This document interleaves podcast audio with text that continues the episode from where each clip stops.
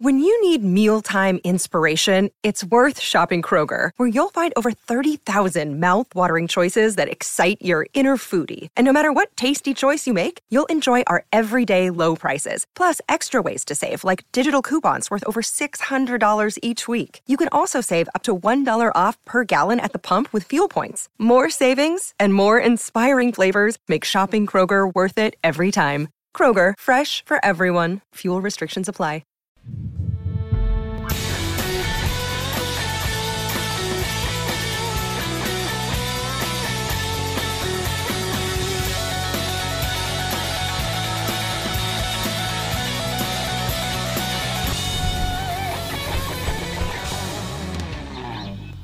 Outkick 360 is back alongside Chad Withrow and Paul Kuharsky. I'm Jonathan Hutton. Glad you're with us. Lance Lee, Jacob Swanson, David Reed is the chairman of the board, making the show happen for us. If you're watching on YouTube, we'll hope you'll subscribe, uh, hit that alert button, hit that bell, ring that bell. Every time we go live at noon Eastern, 11 a.m. Central, you'll get the alerts there. Facebook, we hope you'll share the post, retweet on Twitter. And if you're listening on the podcast, we appreciate you. We hope you'll rate and subscribe uh, and leave us a review while you're here. Crew is all here today. A lot to get to out of the gates. Gentlemen, good morning. Good morning. It is a fine Tuesday, and Paul Kuharsky came in fired up and ready to go to open the show. Paul, by the way, first off, congrats on a really well done piece. Appreciate at it. paulkuharsky.com. I enjoy anytime we can get to something that has a different layer to it. I love reading that. I think that you had a piece that got to a different layer of what the expectation is for scouts in the National Football League. So, Rashad Weaver, charged with one count simple assault. Uh, this was post draft. This came out uh, yesterday after the Titans draft, but it, it was an incident that took place two weeks prior to the draft taking place. Fourth round pick out of Pitt. And the question we posed yesterday is what did the Titans know or didn't know?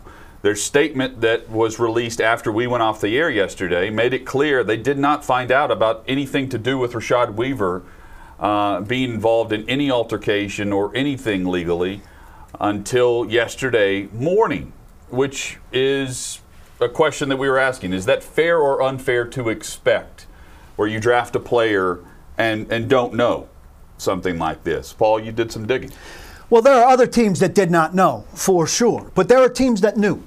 Uh, you know, yesterday when I initially wrote it, I had uh, scouts from two teams. One knew, one didn't know. Now I know there are three teams uh, of the teams that I've, I've talked to and know about. Three teams that knew, two teams that did not know. All right, but we know that the Tennessee Titans, a year removed from a huge fiasco with Isaiah Wilson in the first round, are held now to a higher standard that they, uh, you know, they can't miss on on a, on a on a draft pick, and they need to be hyper aware of red flags. And uh, I, I, think we all agree that. Um, you know, they shouldn't be missing on something like this. The timing of it, awful, obviously. Um, look, the, the incident happened on April 18th. The woman filed her complaint on April 30th. The criminal complaint was filed on April 30th, but the summons wasn't issued until May 3rd, which is yesterday. so the timing of it, very complex for a team to learn about it. And you're not going to learn about it probably from the criminal justice system in Pittsburgh. Here's how you learn about it teams traditionally have methods for checking in with guys they think they're going to draft before the before the draft in the days leading up to the draft. People are assigned people. You know a regional scout has people from certain schools or the checkers or you know everybody gets a batch of guys. And you call. Ideally it's the guy who's been dealing with that prospect. Checking in on your phone numbers buddy.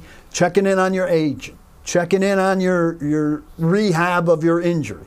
Have you suffered any new injuries? You know, and then you go you go deeper. You know, have you been in any trouble? Now, you know, maybe the Titans asked that question. I talked to a scout yesterday who's who's a very good scout, you know, and who's been a, a source of mine for a while. Now he knows how to ask the right prodding question, you know, and got uh, you know, gets deeper with a, a, guy. You know, if you've been out drinking, anything going on late night, you know, and asks a layered, layered question. Are the Titan scouts doing that? You know, I, I, am this not scout saying you spoke with did that with Weaver. this scout I spoke with does that with guys. Okay. I, I know some things that I Guys, can't say guys out of that his team is conversations that I targeting. Yeah, I mean, I think you try to do it with everybody. I don't know if every team is doing it with 250 guys, right? We know ultimately your board might have 250 guys on it, but you know that you're probably taking eight of these 50 guys. So I would think you're definitely doing it with those 50 guys, right? So Patrick Calloway is the Titans' Eastern scout. I presume he's the point person on Pitt, if Pitt qualifies in their scouting map as an Eastern school. Sometimes it might not, you know, the way they draw a line. It could be, you know, uh, a Midwestern school. All right, so I don't want to talk out of school. I presume Patrick Callaway is their Eastern scout and that Pitt is an Eastern school. I've talked time and time again about the Titans having young scouts. I believe Patrick Callaway is 27 years old. I, I- I don't, I don't want to, you know, pass judgment that a 27 year old is not qualified to do that. But a 27 year old probably doesn't have a lot of experience talking to Rashad Weaver, who, by the way, is 23 He's years four old. years older than Rashad Weaver, to put that into context. So, I mean, is he able? Uh, you know, some people might say, hey, a young guy can relate to a young guy and get that out of him.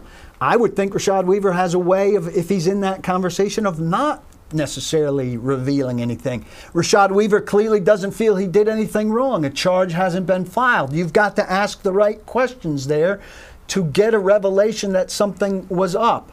And I will say, some of these teams, I believe, that knew something was up, didn't necessarily take him off their board or score him down. You know, so the Titans got unlucky that they were the team that, that drafted him. I know two teams that were very interested in Rashad Weaver did not know, also did not know. So it could have been one of those two teams. So there's an element of unluckiness here. But I think we're talking locally in Nashville about a team that blew a big pick last year that now has a guy with a court date on October 5th if this thing isn't settled by then. It's bad news. It's it's not the element of unlucky. I, I understand what you're saying. Timing wise, not ideal. Uh, I don't think you can term it unlucky if the right questions weren't asked in that follow up. I- I'd agree with if that. there if there was someone, and I know you didn't say this, but let's say hypothetically there was someone that got that answer from Rashad Weaver where he was honest with them and said something was up and something happened. If that was the means by which a team figured out that there was an impending charge or something was going down, then I'm not going to just chalk this up as the Titans being unlucky because it's the Titans not doing their due diligence and not asking the right question of the prospect. And I'll also say this, and I'll relate it to the University of Tennessee's football program because I- I'm a Tennessee grad. I watched Tennessee football for over a decade have a lot of unlucky moments Right. right? A lot of unlucky moments. And I keep saying, man, this is just the unluckiest program. This five star player comes in and he's just not a great guy, or he doesn't contribute, or he doesn't work hard, or this happens late in the game, and that happens late in the game, and unlucky, unlucky, unlucky, unlucky. But at some point, I had to come to the realization that it's not just being unlucky. You've got a collection of people making bad decisions that lead to, quote, unlucky things happening. I'm not saying that John Robinson and the Titans front office is a group that's made a ton of bad decisions to where they're Tennessee football the last decade, for an example. But I will say this I'm not going to sit here and chalk it up to being unlucky when this same regime just had the biggest first round flop of all time. I agree. A year later, to be one of 32 teams, this has not happened anywhere else in the league. This is a national story because not one other NFL team had this happen.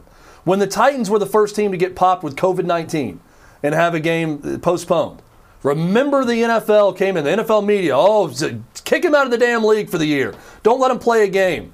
And we kept saying, well, it's going to happen to someone else. It's going to happen to someone else. I don't know that this is going to happen to another team. The Titans are probably the lone NFL team that drafted a guy as he was being arrested and charged with punching a woman. That's a problem. To me, that's more than just being quote unquote unlucky. And when you comp- uh, combine that with the Isaiah Wilson pick a year ago and what happened with him, Paul, I'm not giving them the benefit of the doubt on this. Where I give them the benefit of the doubt is Derrick Henry is the trade for Ryan Tannehill, is the win loss record, which that can erase everything. But because of Isaiah Wilson, this puts them in a very bad spot. And the fact that someone else knew it, and I believe your report, others might not, and think that a scout's lying We'll to get you into that and trying to look better on it. But I believe your report. I believe other teams knew. I don't think it takes a CIA agent to find out what's going on, as some people have claimed to me on Twitter that, oh, you're watching too many spy thrillers to think that the Titans would have any way of knowing this. No, there's ways to know, and other teams knew it. It's a big problem for the Titans. quickly, Hut, just on the ways to know, right? I don't think you're probably not finding this out through the police reports and stuff based on the timing, right? Right. Unless you have a police source in Pittsburgh, which is probably asking a lot. And you but have you have a timeline. source connected to Weaver. You have Weaver himself. You have sources connected to Weaver. You have sources connected to Pitt. And those sources you have to be able to count on to A, tell you the truth, or to B, tip you off. And the Titans clearly didn't have that. I've got that, ti- that timeline of the things that went down. Um, she filed her complaint on April, the, the event happened April 18th. She filed her complaint on the 20th. The criminal complaint was filed on the 30th, the day before they drafted Yeah. him. The summons was issued May 3rd. So those things are probably not helpful in terms of the Titans finding out. But a conversation with him should have been helpful. Um, you know, if you're checking in with people around him, I, I don't know if you're doing those check ins. The fact of the matter is, you have to have a relationship with him and a conversation with him that would point you in a direction. And So- maybe people at Pitt should be telling you, hey, you Forgive might me want to for look for, into for reading into this more if, if you guys think I am. So, what on the timeline? What was April 30th? April 30th was the criminal complaint was officially That was filed in the system. That's when lawyers get involved, right? Yes. And it took until May 3rd for the, his lawyers to release a statement. You think that's because he wanted to get drafted? Well, it's also a, a weekend, but yeah, sure. You think that's because, he wanted to get drafted? Yeah. If they if they find these allegations Well, the- completely false and reckless, Right. and they wait how many days to release a statement on this? Well, you don't release a statement because it hasn't become public. You don't release a statement until it's out. So they're waiting for the Post Gazette, and they're hoping the Post Gazette If you- and it- people don't find out about it. You're not issuing a statement until you're responding to a question, right? So they're waiting for the media and hoping the media doesn't find out. So the thing that triggers this whole thing is the Post Gazette having a story. But if you if you are, Which was Monday just, morning. Uh, find find everything completely false and reckless, aren't you getting ahead of this story with teams that are calling to ask about this and just vehemently denying everything involved with this? Well, I think you're waiting for the team to ask you about it Yeah, because you're presuming wanna the get team, does, drafted. the team doesn't So you're know about hiding it. something. You hope a team, the teams so are dumb enough to not know. and Yeah. draft And draft and you, then and you'll explain done. it later. Yeah. get Right. to get drafted as high as you can. ask and ask for forgiveness forgiveness, and not permission. You're not going to get out in front of it, and you're going to hope that there's a Tennessee Titans out there that doesn't know, and not the team out there, whoever Paul talked to, that did know. And that team that doesn't know is going to draft you, and, and you're going to be fine. Dustin on Twitter, and this is a comparison I'm seeing a lot. Look no further than Joe Mixon in Cincinnati, which was much worse in my opinion because it was on tape. After two to three Yeah. days of post-draft outcry, everyone moved on. Surely not a good look, but not the end of the world, and it will be a non-issue starting next week. The difference here is Cincinnati knew about it. Right. It was a pass deal that everyone had already seen everything on it. You knew what was up. It was a draft day story. The difference with this, this is more a story about the Titans' inadequacy in than it is Rashad Weaver or them making. When they drafted Jeffrey Simmons, that was a post-draft outcry. E ESPN immediately showed the footage that night. Remember that was a big controversy of him punching the woman in high school. This was the Titans taking a calculated risk, believing in the player, believing in the person, and drafting them regardless of something that happened years in the past. Assurances. Cincinnati the same way. They took a chance on Joe Mixon. They knew they were going to take a, black eye in the media for a while because of it, but they knew it. The issue here is the Titans, after not knowing Isaiah Wilson was a piece of trash as a football player and a worker, drafted a guy that they didn't know that he just got arrested for punching a woman, allegedly. And all this mental gymnastics about, well, you know, let's let's let it play out. This could have happened, this could happen. That's fine. I'm I'm with you on that. Innocent until proven guilty, all of that. But let's really piece together this story. And even if you are completely on Rashad Weaver's side, with him telling a cop that he would hit a woman, with the altercation happening right before she was on the concrete, even when people say, well, there was no evidence of a punch, when you go back and read the report, well, that's because later it's found out she had a concussion from the back of her head striking the concrete because she was allegedly grabbed by the throat and thrown to the ground. Now, if one witness said, I saw him punch her, you can see how that would be confusing to say it's a punch or, you know, a pie face, Yeah, basically. You're standing at one angle, ground. you see. But I, I try to look at all down. these situations of what if I was in that situation? What would I want my friends and family and everyone to believe? I'd want them to believe me if I didn't do it, and I would tell them that. But when you stack up all the evidence and all the accounts, and him telling a cop, again, before this happened, he told a cop that he would punch a woman If he found it. if uh, she needed it, quote, if she needed it. Yeah, According to the re- the report, said that to a group of officers. I who just came to deal with the first argument that resulted from her either spilling a drink on him or throwing a drink on him. I'm not going to be emotional about this. I'm, I'm not going to play the, you know, I have two daughters card and, and all of that. You shouldn't have to. Because, I, again, I'm trying to use logic in this. And my logic tells me something bad happened. Something is up.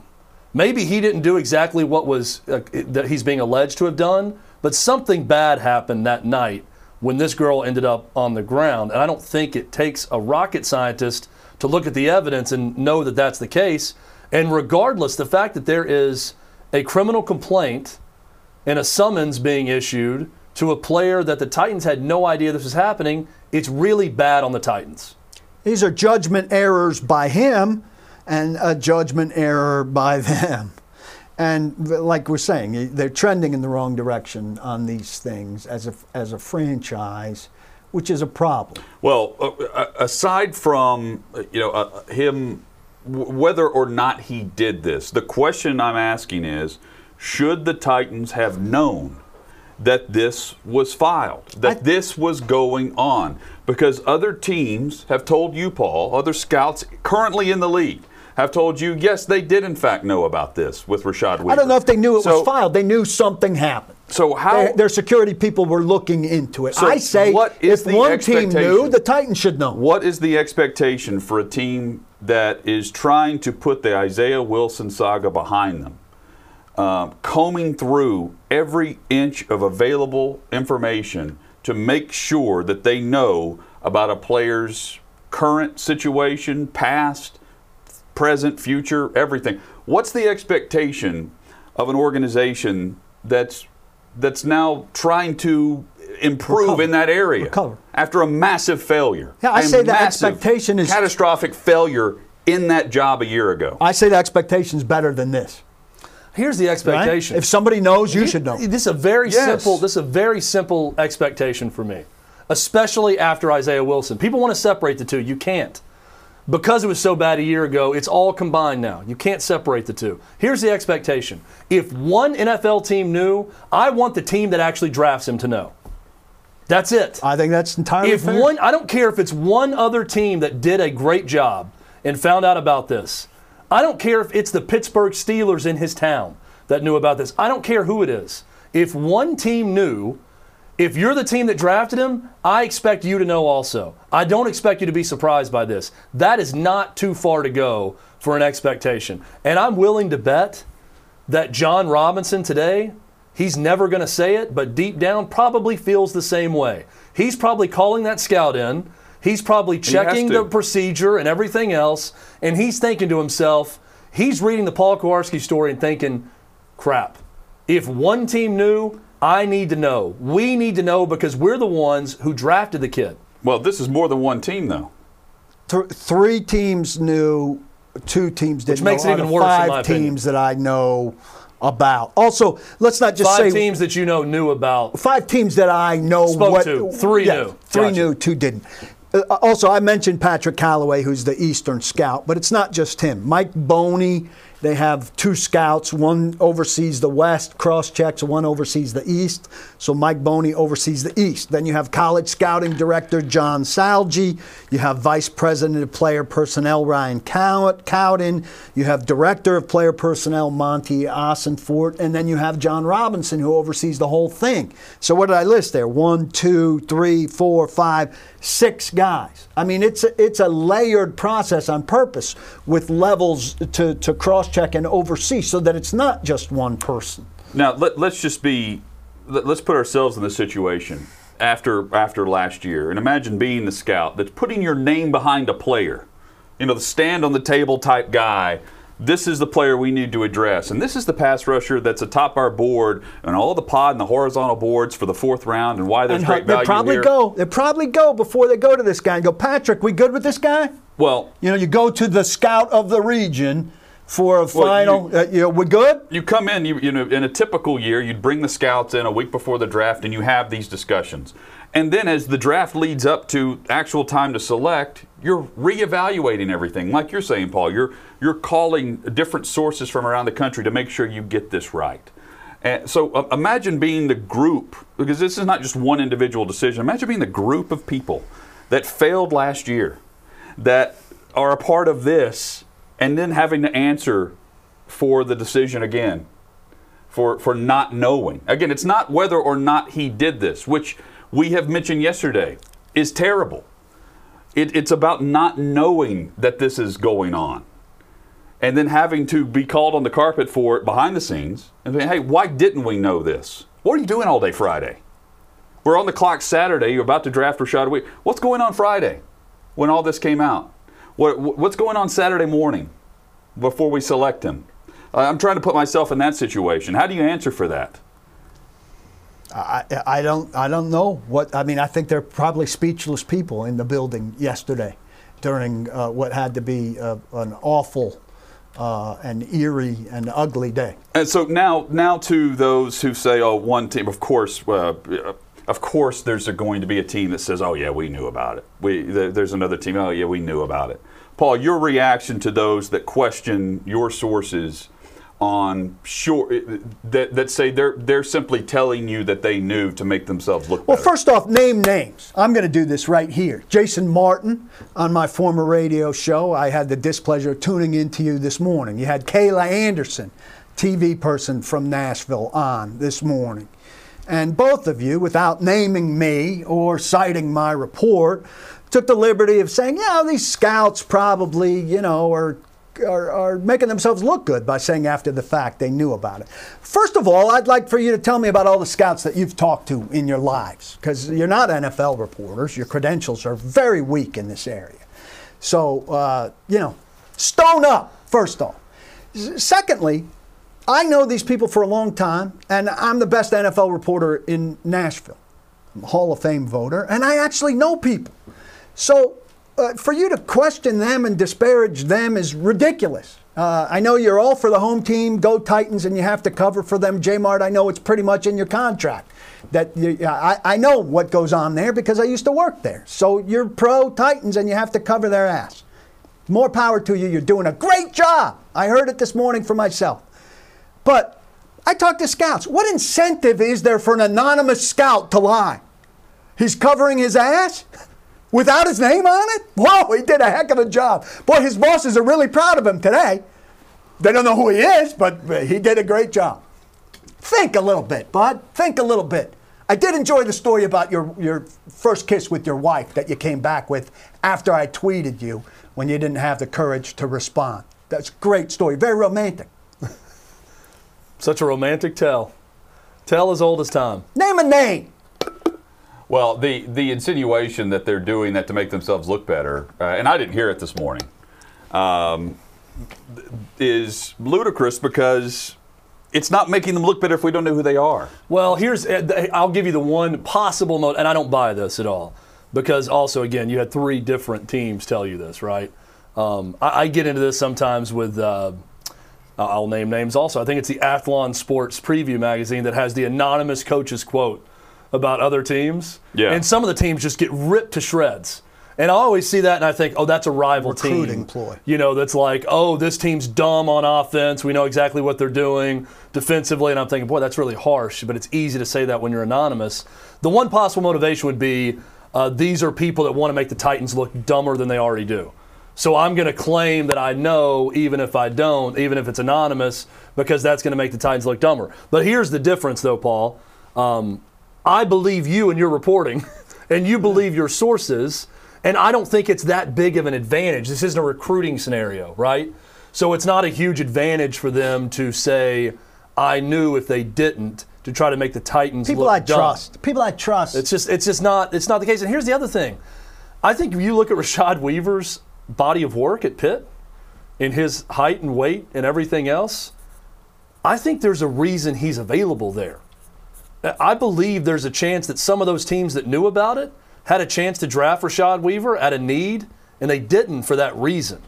You know, just like Caleb Farley is a top 10 talent that was there for the Titans at 22. Why? Because of two back surgeries. I believe there's a reason Rashad, because when he was drafted, I'm studying up on this kid, looking at what he did. He's an All American. Uh, he gets the quarterback. He's got a quick burst. You know, his his 10 yard dash basically is, is one of the best in the draft. I'm like, why is he there in the fourth round? I'm, willing to bet part of the reason is teams knew, even if the Titans didn't, that something was up. I'll go on the other side of this, though. I'm virtually certain of two teams that liked him that didn't know. That I'm sure are probably breathing a sigh of relief that they wound up going a different direction. I don't know if they were before the Titans or after the Titans or what they wound up doing. That were calling around yesterday, checking with other scouts about whether they knew or didn't know, and probably breathing a sigh of relief that they didn't draft him or or score him down because they were interested in him and they did not know. So But they could have so- easily been the Titans themselves. Let me ask from this perspective: uh, of the of the three who say they did know, are there any of the three who say they, you know what, we did know, and it's not, we, we we've checked it out, it's not that big of a deal. I can't say. Okay, so uh, one way or the other, it could happen uh, like that. And maybe the Titans, even though they clearly didn't know, they've admitted they didn't know in their statement yesterday. Yeah, they said we were alerted this morning. This morning, uh, alerted When the of news report came alerted out. of this this morning. Um, you know, m- maybe they would have said the same thing. But uh, again, I, the the question I posed yesterday is: Is it an issue that they didn't know? Yeah, look, if they, uh, you know, And for those that just write it off as, oh, how, how are they supposed to know? If other teams say they were still out making calls and vetting prospects, and the Titans weren't doing the exact same question asking on the prospect, they end up drafting. That's a that, that's a red flag on the system that's in place, and we're judging that based on last year. The That's um, fair based on the failure and the collapse of the first round pick, who's out making you know his album for Apple Music right now. And if Layup they, lines. And if they knew and had looked into it and drafted him on Saturday, and then at, at the press conference, uh, the Zoom press conference with John Robinson and Mike Vrabel, uh, they say at the beginning or at the first question about uh, Rashad Weaver, they say, "Hey, before I answer your question." Um, he was involved in something on April 18th at a bar in Pittsburgh. Uh, there's probably going to be a police report that comes out about it, an incident report. We knew about this. We investigated this. We don't find it to. to uh, we, we, it didn't affect him on our draft board. We find there to be no no cause, everything, and you quash it right up front. Right, you're proactive with it, and you've you've taken control of the story, and everything is is fine. Then, then it's a little bit of a story. We look into it, right? We have a conversation Yeah. about it, but it changes the tenor of the whole Sure, it thing. does. So Sure we, does. we don't do a lot of poll questions on social media on this show. We're going to do one now. Simple question: Should the Titans have known? And we're going to put the context in with it, and we'll ask that And poll it starts question. three yes no. yeses right here. Yep. Yes, they should have known. If three other teams knew, the answer is yes. They should have known. Uh, hit us up on Twitter at Outkick360. We hope you'll share the post on Facebook and uh, do uh, please do subscribe on YouTube, retweet on Twitter as well. We are back with more on the NFL draft in just a moment.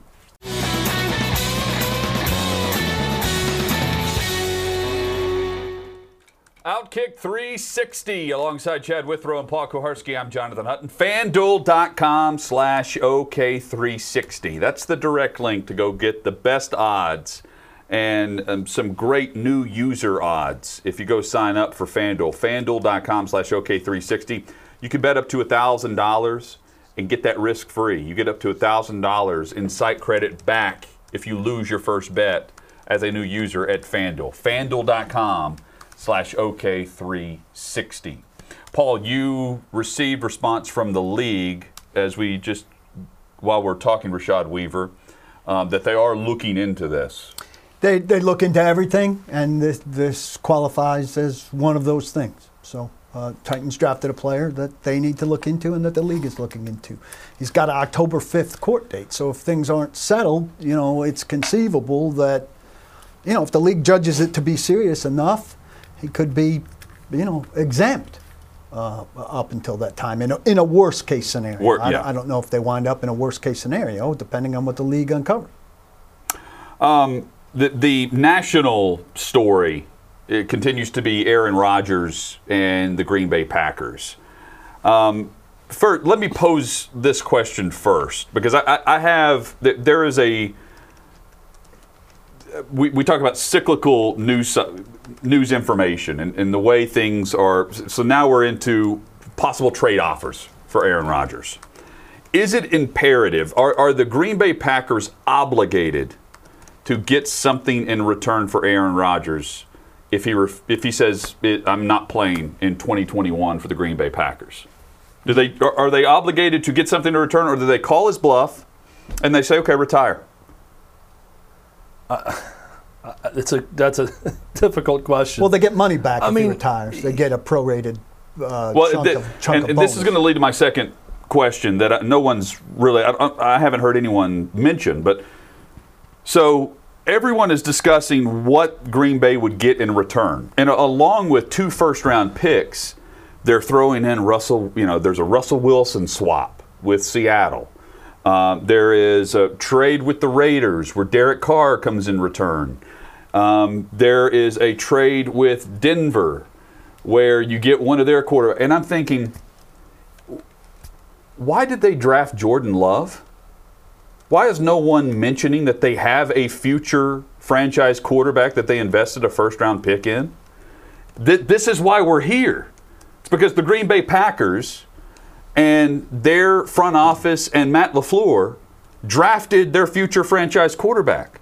So for all of this, oh, you could swap Rodgers for Russell Wilson, you know, the two disgruntled quarterback. I, why does that make sense to the national outlets right now? I, I think it only makes sense because they're not thinking deeply enough about it. Not only did That's they draft, level, but not only did they draft Jordan Love, they traded up to draft Jordan Yes. Love, um, and that's where this started. I, I find it interesting to see how public discourse has shifted with Aaron Rodgers, even with Packers fans. Packers fans, if you did a poll a year ago after the draft and asked who they side with, the organization for drafting Jordan Love or Aaron Rodgers for being upset, 98% would have sided with Aaron Rodgers, right? Would have taken sides against the team with that decision Yes. and, and sided with their quarterback for being upset. It's probably more like 40% to 50% backing Aaron Rodgers now, if I had to guess, with the Packers, with the fan base, I'm saying. And then nationally, Paul, you were one who's always been an Aaron Rodgers fan and supporter, and now even you were saying that this is this has broken me with Aaron Rodgers. I, I mean, I, I just want to hear him come out and say it. You know, stop with everything being behind the scenes. If it's if it's down to five percent, as our buddy Rob Demovsky says, one of my favorite NFL reporters, then come and who out- knows Aaron Rodgers well? Yeah, come out and say it. Sure. Um, the guy's always kind of a cryptic mystery, and that has always been an acceptable part of him in exchange for the play. But now, if he's starting not to play, I'm less accepting of the cryptic mystery, Aaron Rodgers, right? I just I, I don't understand why the, the immediate jump to get a quarterback in return on top of draft picks when they have their No, you the don't reason. Aaron Rodgers is disgruntled. A big reason why is because they drafted Love. Yeah, Just they're going up- with love next. Load You're right. up on draft picks. Yes. Like make a make a deal for Aaron Rodgers. To answer your question, Hutton, I've thought about it. Going back to it, yes, it's imperative for them to trade and get something in return for Aaron Rodgers because I don't believe he's going to come back and play for the Packers. So trade Well, him but my- away. my question, get though, is- draft picks. You're, the, the, it's the it's the standoff game. Do you the rest of the league is waiting? say, if we can't have you, no one can. We have the rights to your deal. Retire. I think you get what you can. I think you find a team that's desperate enough, that's thirsty enough for Aaron Rodgers, and there are teams out there that's thirsty for Aaron Rodgers. Plenty. go ahead and make a deal with that team, even if it's not the full bank that you would want for Aaron Rodgers, because there's other teams probably sitting around with that face off saying, well, you're going to have to cut him or he's going to retire because he's not going to re sign there, so you're going to have to do something with him. So I'm not going to give you everything to get Aaron Rodgers. Someone's going to give something. You should be able to so get, you should get you should something be able in to get what San Francisco gave to go up to three. But see, it's different because mm-hmm. those teams can look at them and say, "You got to cut him. He's not going to play for you." we don't have to we cut know him. You're going to cut put him on the retired Again, list. they just say retire. Then what? He has to sit out a year and then come back. How does that work I if he think he's got to negotiate his way off of that list at some point. Favre had to negotiate his way off of that list. I don't think it's that And- difficult and to then to be negotiate your way off that list if that was the, if that were the case. What? So th- the insinuation is when they drafted Jordan Love that 2022 was going to be the separation Last year. Two years.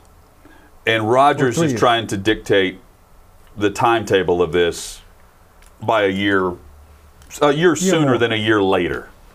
With this, after winning MVP, The other way around. A year later than Uh, a year right? sooner. Excuse me. Yes, the other way around. He's saying, you know what? You're you're uh, a year from now, you're going to be done with me, based on based on the lack of uh, big time extension that I wanted in December and January. Um, so let's just go ahead and part ways now. And according to reports of Trey Wingo uh, last week, says that the Green Bay Packers, in fact, did tell him they were going to trade him this offseason. And then came forward with a, an extension that he didn't like, and now we're here. So, if you're Green Bay, what do you do? Is it repairable? That's the that's the next thing. Is is this repairable after him knowing that a year from now we're right back where we are, except it's likely Green Bay will be done with I, him. I would take a I would take a stock of how good is this GM if I were Green Bay, because it's an easy solution. Get your guy to resign, or fire him, and then and then Aaron Rodgers will be happy, and he'll be back in Green Bay. And I know that's a big risk with the precedent you're setting, but if you really believe in this GM and you you know that he's done everything right, or you think he has, and he's doing everything he can to bring Aaron Rodgers back, and Aaron Rodgers being unreasonable, then you either trade him or let him walk. But if you really want Aaron Rodgers back and you're not a full believer in the GM, get him out. So- because that's one way to guarantee that Aaron Rodgers is back with you and you can make a run at a Super Bowl title this year. Gutekunst, uh, the, the, the general manager, the report was from Charles Robinson of Yahoo. Who's who's excellent. And and he did in the report he did not say that their Aaron Rodgers wants him is demanding that he resign or be fired. The report stated, and I'm, I'm going to paraphrase it. It was that Rodgers doesn't believe that their relationship can continue on the path it's on, and uh, so I, I believe that Charles Robinson would have directly said that Rodgers wants him out, Right. if in fact that's what he wants done. But he's saying that's the irreparable relationship. Yes, That- and that that, Lafleur not is the the, team, is the, the- bystander here. He's just kind of going, you know, he's he's standing in front of a podium acting like he's not even Well, this guy this hired in love. this guy hired Lafleur, right? He was part. Yes. Gutekunst was in place, yes, so he was part of the triumvirate that hired, uh, or the duo that hired Matt Lafleur. So he's got to defer to some degree to his boss. Well, I mean, step one is somehow getting in front of Aaron Rodgers. Correct. If you're Gutekunst and talking with him and laying it all on the table, and falling on the sword. They've gotta have a meeting. They need to fall. He needs to fall on the sword and say, "I screwed up." You know, I, I should have told Oh, well, you. he has said we that. should we should have talked needs about it it again. he said has- that he said that Thursday. To- Has he said that to, Aaron Rodgers though? We I don't- know he, he- said it publicly. Aaron Rodgers doesn't pick up the phone for his family. I don't know if he's picking up the phone for the general manager. I, I, I, I'm with you, but my point is that's step one: is that they've got to somehow get in front of Aaron Rodgers. I don't care if it's ambushing him in California when he's hanging out with Shailene Woodley. Find a way to get in front of him. Go to the go to her next movie set or television show set. And find Aaron Rodgers and sit down and talk hang with on. him and apologize to him face to face and see if that helps. See, what's even crazier about that scenario would be it would be the Green Bay Packers finding Shailene Woodley before the paparazzi came. Yeah, They've never been photographed yeah, together, She's uh, very reclusive. and they're engaged. Here's the key player in this whole thing. Don't put the Titans on it I'll, I'll tell you that much. I'll tell you who would not find out where Aaron Rodgers, Shailene Woodley are. The Tennessee Titans. That's for sure. Here's the key player in this David Dunn, Aaron Rodgers' agent. He's the broker in this, right? He's got to be the guy that has the come to Jesus meeting first with Rodgers. Say, look, maybe out isn't the best solution here. Maybe forcing that uh, before we, we go forward with this. Let's sit down. with the Packers. They'll come to you. You know, we'll, I'll order croissants. We'll have a meeting, right? What Could even kinda- be in Paris. what kind of co- what kind of coffee do you want? You know, let's let's spend the morning with them, and and sit down and try one time to have a meeting. Meditate, take a breather, do some yoga that morning, and let's go in calm. And and they'll come in calm, and we'll talk. Right? This is the most I- calm I know you've it's ever been, funny. Paul. It's funny, but this Yeah. is this is what you need to do Yes. To start. And then after that, we'll see how we feel. Well, in the start has to be swallowing whatever pride and ego you have. If you're Gutekunst and saying, I really hate saying that name, but I, I'll say it anyways. Yeah, we're doing well. I'm, I'm, trying to avoid. I was nailing 'cause I- I just- Jeremiah Owusu It's not even. It's, I know how to pronounce. it, I just I hate saying it. It's one of those names. I. Gutekunst. But anyways, you get you go in there and you say, "I- I'm completely in the wrong.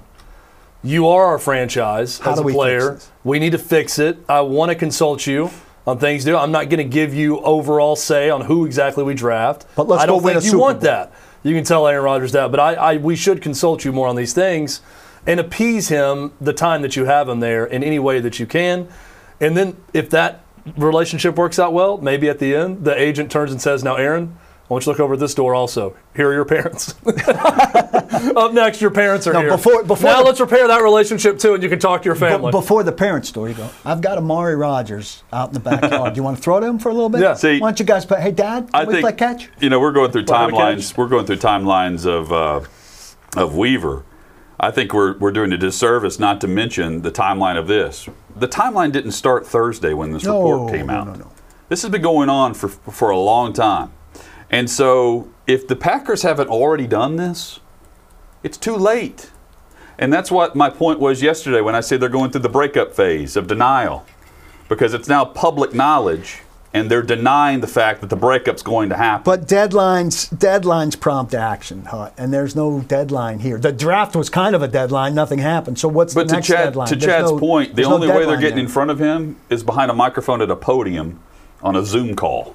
They're, they're, they're not getting in front of him to chat about this. Well, I think David Dunn ultimately can make it happen, and I don't think anything will happen before there is a meeting like this. What's the ticking clock on that? Start a camp, maybe. And there's one other area of this, uh, just to go a layer deeper, that Green Bay lacks. Yeah, Paul will tell you about that coming up on Outkick 360.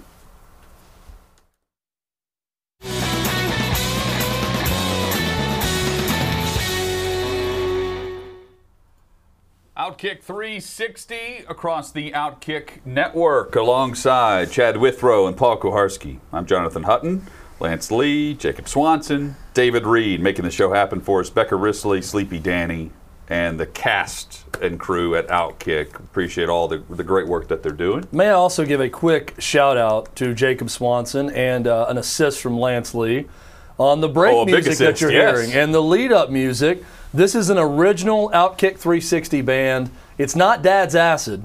We're still coming up with a band name, but this is an original composition of the NBA Jam theme. People were guessing Mario Brothers, that it sounded like a souped up Mario Brothers mix. it is, in fact, the theme from NBA Jam that Jacob Swanson, Lance Lee came up with, and uh, that's what's playing during our breaks. And you heard it during the lead up to the show. Paul, your thoughts on this? I that they This are funky doing little ditty, it- that if you they will. are doing this is spectacular. And what I want is for them to be given a few days off, so they can just go in the studio and rattle off like a quadruple album's worth of tunes for these breaks. Well, I mean, we, we need to get these guys. Uh, as, oh, did they turn their light on today? No, they did no, not. no no lie. You They gonna- prefer- will you speak out of the darkness? these men prefer darkness in Yeah. all avenues of their life. The very Come out of dark, the shadows and beings. speak. I, I would love for them to get uh, some some big time studio time. Well, let's here at hear about the Studio. recording we're, session. We're, we're at a state of the art, uh, world renowned studio right here in Nashville, Tennessee. And Jacob recorded this instead in his closet. no, they, they did it right recorded it here. right here. They in did the it right room, here in the studio. How did Yeah. it go? Give us a little insight into the recording session. Uh, went pretty smoothly. Uh, plugged my little amp into this computer and used GarageBand. So You, you slap the bass at all on that? This is the most boring VH1 behind the music I've ever seen. Is Yeah. Jacob You're gonna have to start lying. Jacob, if you would describe GarageBand for the It's people very- out there in full detail. It, it, it was not, uh, you know, typical Jacob Swanson mentality here. Uh, whenever he makes music, he's normally it's normally like two o'clock in the morning, and uh, and, he's, Dad's he's, di- acid he's is diving off. Of, Psychedelics are Yeah, involved. he, he, uh, he's diving off of stages. or trying to break into Paul's house. I think maybe played. maybe we've got a name for the band. Sober music. Sober oh music. yes, Oh, The- and he also made the great logo for us the too. Soberians. I think, uh, uh, dude, if you could come up with a new logo every week like that, that would really draw people in. The Outkick 360 NBA Jams logo, uh, The hardwood. fantastic. Yeah. where the Packers maybe lack a bit in the negotiation or, or the uh, fence mending, so to speak, uh, between the organization and Aaron Rodgers. Paul, Yeah, and I, I have to say, Mike Florio was pointed this out. I thought it was a good post by a guy that I don't necessarily love, um, but he raises good points periodically. Uh, the Packers are beloved in large part, and they're a very unique franchise because they are a publicly owned company, right? As the shareholders, so they don't have an owner. And this is the reason that we know a lot about NFL finances and things like that because they have to share information that most teams, privately owned, don't have to share. But here's a situation where a team with an owner, an owner would probably make a decision. An owner would say, get everybody in a room, do it no matter what to the GM. Or would say to Gutekunst, uh, you know, you, you got to fix this or you are in deep doo doo or say, screw Aaron Rodgers. We're, we're, we drafted Jordan Love to be in this position, or whatever. Mark Murphy's just the CEO, and he answers to a board of 40 people, and those 40 people actually answer to the shareholders who have a once a year meeting. There's no singular authority with the Packers to lay down the law the way that Jerry Jones or Stan Kroenke or whoever, owners good and bad around the league, could, could lay down the law on something like this and offer a single minded solution after taking in, ideally, the advice of his or her football people. And so in this situation, it's actually not a good thing for the Packers to not have that singular decision making voice at the top because it's more uh, hazy. it's the beauty of the Packers, but also you're right. It- Most of the time, it's a good thing. Yeah. Here's a situation where it's not. And I, I, just a random stat about quarterbacks. No Green Bay quarterback has made it to their 17th season that was, uh, with Green Bay. Uh, Starr and Favre 16 both made though. it 16. and now and Aaron now Rodgers, Aaron 16, Rodgers. exactly 16 years. Isn't that crazy? That is really crazy. Good time for a breakup, I guess. I, I guess so. Um, any team that you're buying other than Denver that would be involved right now? I think Mi- Minnesota should be involved. I don't know. I haven't heard that anywhere. What What's about the one other? Miami, who has a boatload of future picks. And they've certainly set up a good infrastructure. I need. s- I mean, I mean, uh, there, there. Are, uh, when I say other teams that would love, uh, all but you know, 31 other teams uh, should should 30 at least 30 other teams. Uh, you've got Brady and Tampa should be like, yeah, we'd love to have Aaron Rodgers here. Um, uh, uh, but I'm saying realistic trade Vegas. availability. Vegas is the Vegas other one because. Gruden is always quarterback hungry. Um, Carr may be a guy, kind of like the same reason I'm saying Minnesota. Uh, Minnesota's gone as far as Minnesota's going to go with Cousins. See, if they're going to be it's- drafting in I the middle of the draft, But draft. that's where I Let's- say, are they obligated to get something? Because if Green Bay and it's Minnesota, you just say, yeah, retire. We're retaining your I know what you're going to say. Vikings. Every team's better with him. Well, no, it's but not a lot that. of teams it's have but you can. plans in, I, I, in my well point in is, we can give a list of the teams not interested in Aaron Rodgers before that's smaller than the teams interested. No, but I'm saying a you can go through the, are- the pecking order of who's the least interested, but I mean, there's a lot of teams that even have a quarterback you wouldn't be automatically thinking about them bumping aside for Well, Aaron Rodgers. But a lot of teams are well in motion with their plan and can't afford to give up a ton for Aaron Rodgers or pay Aaron Rodgers. You have to factor that in as well. So they can't blow things up. The Raiders would blow things up. They, they're willy nilly, right? They just don't care. Uh, yeah. You know, Miami, I think, would be a smart thing because for a long time you heard about them looking at alternatives to Tua, and then all of a sudden they were like fully bought in. Uh, but he's not, you know, it doesn't strike me as being that good. They're just building a great thing around him. You, you throw Rodgers into that, and then you're, you know, other world. I mean, the, the team that was perfect was San Francisco. Yeah. And that didn't happen for whatever reason, even after the reports that they were talking trade. Then it at was- one it point, was- and then the think it 49ers ended up trading up to get Trey Shanahan, Lance. who called LaFleur to ask about it, and he said, "Don't even bother offering." It'd be perfect for him, too. He would probably love to go It's a there. good team. yeah, He's from Northern California. Good defense. Right? I mean, because I immediately what comes to mind the teams that's a great quarterback away from competing for a Super Bowl. right now.